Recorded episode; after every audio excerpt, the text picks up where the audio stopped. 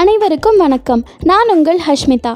பொன்னியின் செல்வனில் இதுவரை நாம் கேட்டது ஒரு பெரிய சாம்ராஜ்யத்தின் உரிமையை பற்றிய கலந்துரையாடல் அஜாக்கிரதை காரணமாக ஒரு வார்த்தை கூட வெளியில் போனாலும் அதனால் பயங்கரமான விபரீதங்கள் ஏற்படலாம் என்று அனைவரும் நினைவில் கொள்ள வேண்டும் என்றார் பழுவேட்டரையர். இப்பொழுது அத்தியாயம் ஏழு சிரிப்பும் கொதிப்பும்.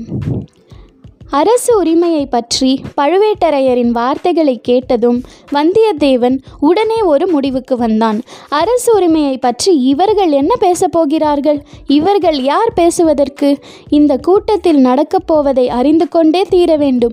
இங்கேயே உட்கார வேண்டியதுதான். இதை காட்டிலும் வசதியான இடம் வேறு கிடைக்காது. ஆழ்வார்க்கடியான் எப்படியாவது போகட்டும். அவனை பற்றி நமக்கென்ன கவலை?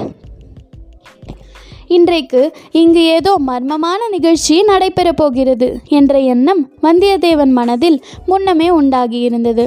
ஆழ்வார்க்கடியானின் விபரீதமான பொருள் தரும் வார்த்தைகள் கோட்டை வாசற் காவல்களின் துடுக்கான நடத்தை சம்புவரையரின் அரைமனதான வரவேற்பு வெறியாட்டம் ஆடிய சன்னதக்காரனின் ஆவேச மொழிகள் இவையெல்லாம் அவனுக்கு ஏதேதோ சந்தேகங்களை உண்டாக்கியிருந்தன.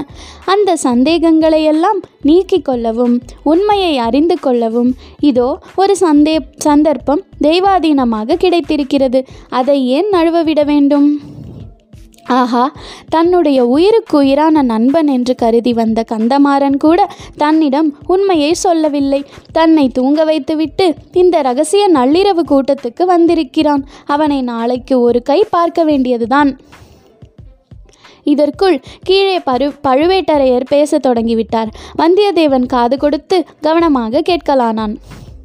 உங்களுக்கெல்லாம் மிக முக்கியமான ஒரு செய்தியை அறிவிக்கவே நான் வந்திருக்கிறேன். அதற்காகவே இந்த கூட்டத்தை சம்புவரையர் கூட்டியிருக்கிறார். சுந்தர சோழ மகாராஜாவின் உடல்நிலை மிக கவலைக்கிடமாய் இருக்கிறது. அரண்மனை வைத்தியர்களிடம் அந்தரங்கமாக கேட்டு பார்த்தேன். அவர்கள் இனிமேல் நம்பிக்கைக்கு இடமில்லை.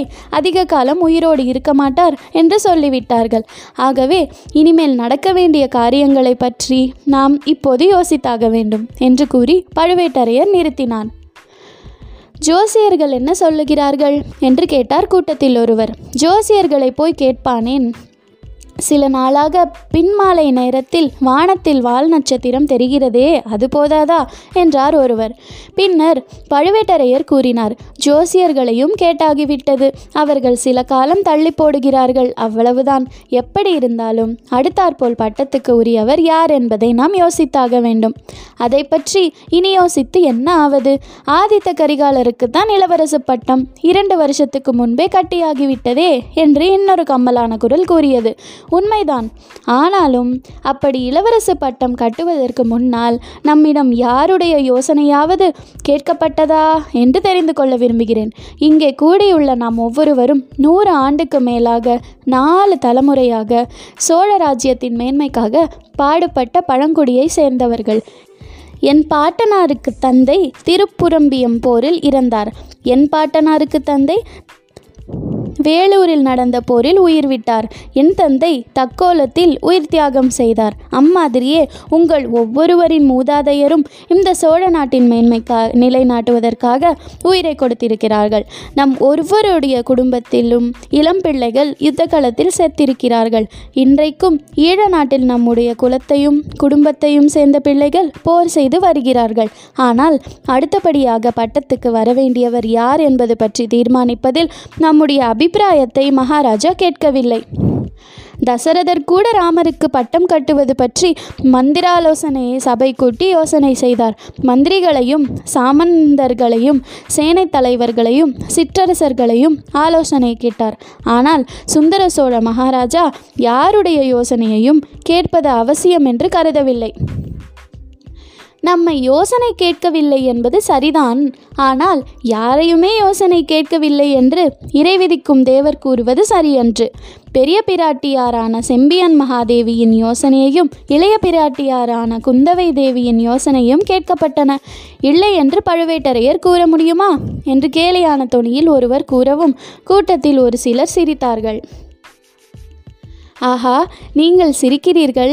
எப்படித்தான் உங்களுக்கு சிரிக்க தோன்றுகிறதோ நான் அறியேன். நினைக்க நினைக்க எனக்கு வயிறு பற்றி எரிகிறது. ரத்தம் கொதிக்கிறது. எதற்காக இந்த உயிரை வைத்துக்கொண்டு வெட்கங்கெட்டு வாழ வேண்டும் என்று தோன்றுகிறது? இன்று சன்னதம் வந்தாடிய தேவராளன் துர்க்கை பலி கேட்பதாக சொன்னான். ஆயிரம் வருஷத்துக்கு பரம்பரை ராஜவம்சத்தில் பிறந்த நரபலி வேண்டும் என்று சொன்னான்.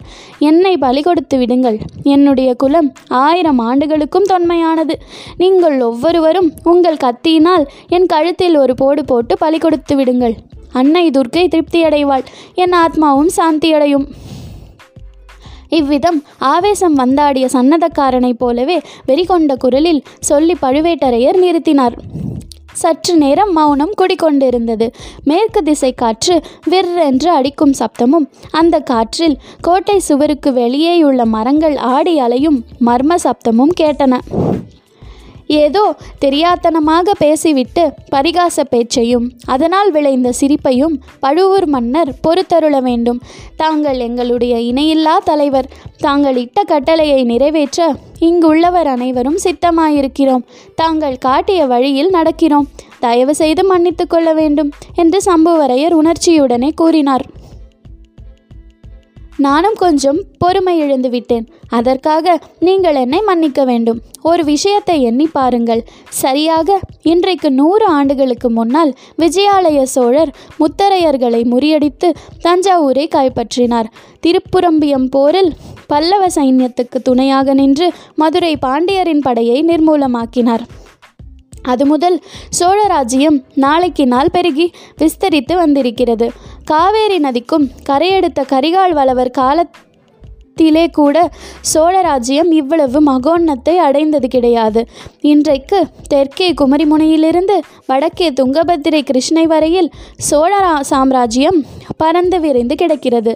பாண்டிய நாடு நாஞ்சில் நாடு யாருக்கும் இதுவரையில் வணங்காத சேரநாடு தொண்டை மண்டலம் பாகி நாடு கங்கபாடி நுளம்பாடி வைதும்பர் நாடு சீட்புலி நாடு பெரும்பானைப்பாடி பொன்னி நதி உற்பத்தியாகும் குடகு நாடு ஆகிய இத்தனை நாடுகளும் சோழ சாம்ராஜ்யத்துக்கு அடங்கி கப்பம் செலுத்தி வருகின்றன. இவ்வளவு நாடுகளிலும் நம் சோழ நாட்டு புலிக்கொடி பறக்கிறது. தெற்கே ஈழமும் வடக்கே இரட்டை மண்டலமும் வேங்கியும் கூட இதற்குள் நமக்கு பணிந்திருக்க வேண்டும். அப்படி பணியாததற்கு காரணங்களை நான் சொல்ல வேண்டியதில்லை. அவைகள் எல்லாம் உங்களுக்கு தெரிந்ததுதான். ஆம் எல்லோருக்கும் தெரியும். ஈழமும் இரட்டைப்பாடியும் வேங்கியும் கலிங்கியும் பணியாததற்கு இரண்டு காரணங்கள் உண்டு. ஒரு காரணம் வடதிசை மாதண்ட நாயகராகிய இளவரசர் ஆதித்த கரிகாலர். இன்னொரு காரணம் தென் திசை படைத்தலைவனான அவருடைய தம்பி அருண்மொழிவர்மர். மழவரையர் கூறும் காரணத்தை நான் ஒப்புக்கொள்கிறேன். சென்ற நூற்றாண்டு காலமாக இந்த சோழ நாட்டில் சேனாபதி நியமிக்கு மரபு வேறாய் இருந்தது பல யுத்தங்களில் ஈடுபட்டு அனுபவம் பெற்ற வீராதி வீரர்களையே படைத்தலைவர்களாகவும் மாதண்ட நாயகர்களாகவும் நியமிப்பார்கள். ஆனால் இப்போது நடந்திருப்பது என்ன?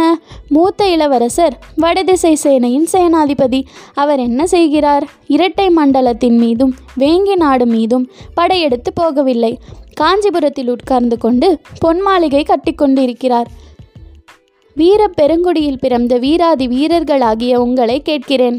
இதற்கு முன்னால் தமிழகத்தில் எந்த மன்னராவது தாம் வசிப்பதற்கு பொன்னால் மாளிகை கட்டியதுண்டா? உலகமெங்கும் புகழ் பரப்பி இப்போது கைலாசவாசியாயிருக்கும் மதுரையும் ஈழமும் கொண்ட பராந்தக சக்கரவர்த்தி கூட தாம் வசிப்பதற்கு பொன் மாளிகை கட்டிக்கொள்ளவில்லை. தில்லை சிற்றம்பலத்துக்குத்தான் பொன் கூரை வைந்தார். ஆனால் இளவரசர் ஆதித்த கரிகாலர் தாம் வசிப்பதற்கு காஞ்சிபுரத்தில் பொன் மாளிகை கட்டுகிறார். பல்லவ சக்கரவர்த்திகள் தலைமுறை தலைமுறையாக வாழ்ந்து ராஜ்யபாரம் புரிந்த அரண்மனைகள் இவருடைய அந்தஸ்துக்கு போதவில்லையாம். பொன்னுழைத்த அரண்மனை கட்டுகிறார். ரத்தினங்களையும் வைடூரியங்களையும் அப்பொன் மாளிகை சுவர்களில் பதிக்கிறார். கங்கபாடி நுளம்பாடி குடகு முதலிய நாடுகளில் வெற்றியடைந்து கைப்பற்றி கொண்டு வந்த பொருள்கள் ஒரு செப்புக்காசாவது தலைநகரில் உள்ள பொக்கிஷ சாலைக்கு அவர் இதுவரை அனுப்பவில்லை. பொன் மாளிகை கட்டி முடிந்து விட்டதா?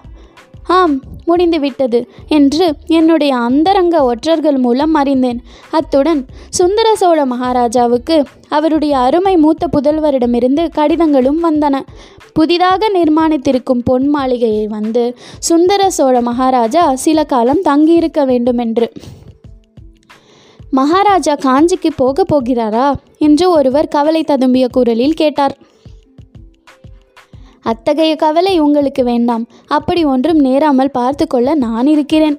தஞ்சை கோட்டை காவலனாகிய என் சகோதரனும் இருக்கிறான். சின்ன பழுவேட்டரையன் அனுமதி இல்லாமல் யாரும் தஞ்சை கோட்டைக்குள் புக முடியாது.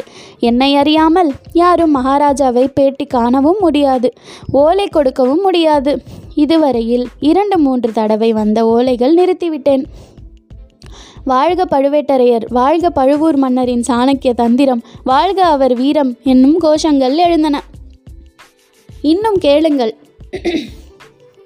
பட்டத்து இளவரசர் செய்யும் காரியங்களைக் காட்டிலும் ஈழத்தில் போர் நடத்த சென்றிருக்கும் இளவரசர் அருண்மொழிவர்மனின் காரியங்கள் மிக மிக விசித்திரமாய் இருக்கின்றன. யுத்த தர்மத்தை பற்றி நாம் அறிந்திருப்பதென்ன? பரம்பரையாக பல நூறு ஆண்டுகளாக நம் முன்னோர்கள் கடைபிடித்து வந்திருப்பது என்ன? நம் நாட்டு படைகள் வேறு நாடுகளின் மீது படையெடுத்து சென்றால் நம் படைகளுக்கு வேண்டிய உணவுகளை அந்த வேற்று நாடுகளிலேயே சம்பாதித்து கொள்ள வேண்டும். அந்த நாடுகளில் கைப்பற்றும் பொருளைக் கொண்டே வீரர்களுக்கு ஊதியமும் கொடுக்க வேண்டும். மிகுந்த பொருளை தலைநகரில் உள்ள அரசாங்க பொக்கிஷத்துக்கு அனுப்பி வைக்க வேண்டும். ஆனால் இளவரசர் அருண்மொழிவர்மர் என்ன செய்கிறார் தெரியுமா? ஈழ நாட்டில் உள்ள நம் போர் வீரர்களுக்கெல்லாம் இங்கிருந்து கப்பல்களில் உணவு அனுப்பி வைக்க வேண்டுமாம். ஒரு வருஷ காலமாக நானும் பத்து தடவை பல கப்பல்களில் ஏற்ற உணவு அனுப்பி வைத்திருக்கிறேன். விந்தை விந்தை இந்த அநியாயத்தை பொறுக்க முடியாது. இப்படி கேட்டதே இல்லை என்ற குரல்கள் எழுந்தன. இந்த அதிசயமான காரியத்துக்கு இளவரசர் அருண்மொழிவர்மர் கூறும் காரணத்தையும் கேட்டு வையுங்கள். படையெடுத்து சென்ற நாட்டில் நம் வீரர்களுக்கு வேண்டிய உணவுப் பொருளை சம்பாதிப்பது என்றால் அங்குள்ள குடிமக்களின் அதிருப்திக்கு உள்ளாக நேரிடுமாம். ஈழத்து அரச குலத்தாரோடு நமக்கு சண்டையே தவிர ஈழத்து மக்களோடு எவ்வித சண்டையும் இல்லையாம். ஆகையால் அவர்களை எவ்விதத்திலும் கஷ்டப்படுத்த கூடாதாம். அரச குலத்தாருடன் போராடி வென்ற பிறகு மக்களின் மனமார்ந்த விருப்பத்துடன் ஆட்சி நடத்த வேண்டுமாம். ஆகையால் பணமும் உணவும் இங்கிருந்து அனுப்ப வேண்டுமாம். இச்சமயம் கூட்டத்தில் ஒருவர் படையெடுத்து சென்ற நாடுகளில் உள்ள ஜனங்களிடம் ஒன்றுமே கேட்கக்கூடாது. அவர்களின் காலில் விழுந்து கும்பிட வேண்டும் என்ற யுத்த தர்மத்தை இதுவரை நாங்கள் கேட்டதே கிடையாது என்றார். அதனால் விளையும் விபரீதத்தையும் கேளுங்கள். இரண்டு இளவரசர்களும் சேர்ந்து செய்யும் காரியங்களினால் தஞ்சை அரண்மனை தன பொக்கிஷமும் தானிய பண்டாரமும் அடிக்கடி மிக குறைந்து போகின்றன. உங்களுக்கெல்லாம் அதிக வரி போட்டு வசூலிக்கும் நிர்பந்தம் எனக்கு ஏற்படுகிறது. இதற்காகத்தான் என்னை இறை அதிகாரியாக நியமித்திருக்கிறார்கள். சோழ நாட்டின் மேன்மையே முக்கியம் என்று நான் கருதி கருதியிராவிட்டால் எப்பொழுதோ இப்பதவியை விட்டு தொலைத்திருப்பேன். ஆ கூடவே கூடாது. தாங்கள் இப்பதவியில் இருப்பதுதான் எங்களுக்கெல்லாம் பெரிய பாதுகாப்பு. இந்த முறைகேடான காரியங்களை பற்றி தாங்கள் மகாராஜாவிடம் சொல்லி பார்க்கவில்லையா? சொல்லாமல் என்ன? பல தடவை சொல்லியாகிவிட்டது. ஒவ்வொரு தடவையும் பெரிய பிராட்டியிடம் கேளுங்கள் இளைய பிராட்டியிடம் கேளுங்கள் என்று மறுமொழிதான் கிடைக்கிறது. முன்னமே நான் சொன்னேனே மகாராஜாவுக்கு சுயமாக சிந்தனை செய்யும் சக்தியே இப்போது இல்லாமல் போய்விட்டது. முக்கியமான காரியங்களில் நம்முடைய யோசனைகளை கேட்பதும் இல்லை. அவருடைய பெரியன்னை செம்பியன் மாதேவியின் வாக்குதான் அவருக்கு தேவ வாக்கு. அடுத்தபடியாக அவருடைய செல்வகுமாரி குந்தவை பிராட்டியிடம் யோசனை கேட்கச் சொல்கிறார். ராஜ்ய சேவையில் தலைநரைத்து போன நானும் மற்ற அமைச்சர்களும் அந்த சின்னஞ்சிறு பெண்ணிடம் கொள்ளிடத்துக்கு வடக்கேயும் குடமுருட்டுக்கு தெற்கேயும் சென்றறியாத பெண்ணிடம் யோசனை கேட்பதற்கு போய் நிற்க வேண்டும். எப்படி இருக்கிறது கதை? இந்த சோழ ராஜ்யம் ஆரம்பமான காலத்திலிருந்து இப்படி ராஜ்ய காரியங்களில் பெண்கள் தலையிட்டாக தலையிட்டதாக நாம் கேள்விப்படப்பட்டதில்லை. இத்தகைய அவமானத்தை எத்தனை நாள் நாம் பொறுத்திருக்க முடியும்? அல்லது நீங்கள் எல்லோரும் ஒருமுகமாக சொன்னால் நான் இந்த ராஜாங்க பொறுப்பையும் வரி விதித்து பொக்கிஷத்தை நிரப்பும் தொல்லையையும் விட்டுவிட்டு என் சொந்த ஊரோடு இருந்து விடுகிறேன். கூடாது கூடாது. பழுவூர் தலைவர் தேவர் அப்படி எங்களை கைவிட்டு விடக்கூடாது. அரும்பாடுபட்டு ஆயிரம் ஆயிரம் வீரர்கள் நாலு தலைமுறைகளாக தங்கள் இரத்தத்தை சிந்தி சாபித்த சோழ சாம்ராஜ்யம் ஒரு நொடியில் சின்னாபின்னமாய் போய்விடும் என்றார் சம்புவரையர். அப்படியானால் இந்த நிலைமையில் என்ன செய்வது என்று நீங்கள் தான் எனக்கு யோசனை சொல்ல வேண்டும். அள்ளி ராஜ்யத்தை விட கேவலமாகிவிட்ட இந்த பெண்ணரசுக்கு பரிகாரன் என்று நீங்கள் தான் என்ன சொல்ல வேண்டும்? என்றார் பழுவூர் மன்னன். தொடர்ந்து கேளுங்கள். நன்றி வணக்கம்.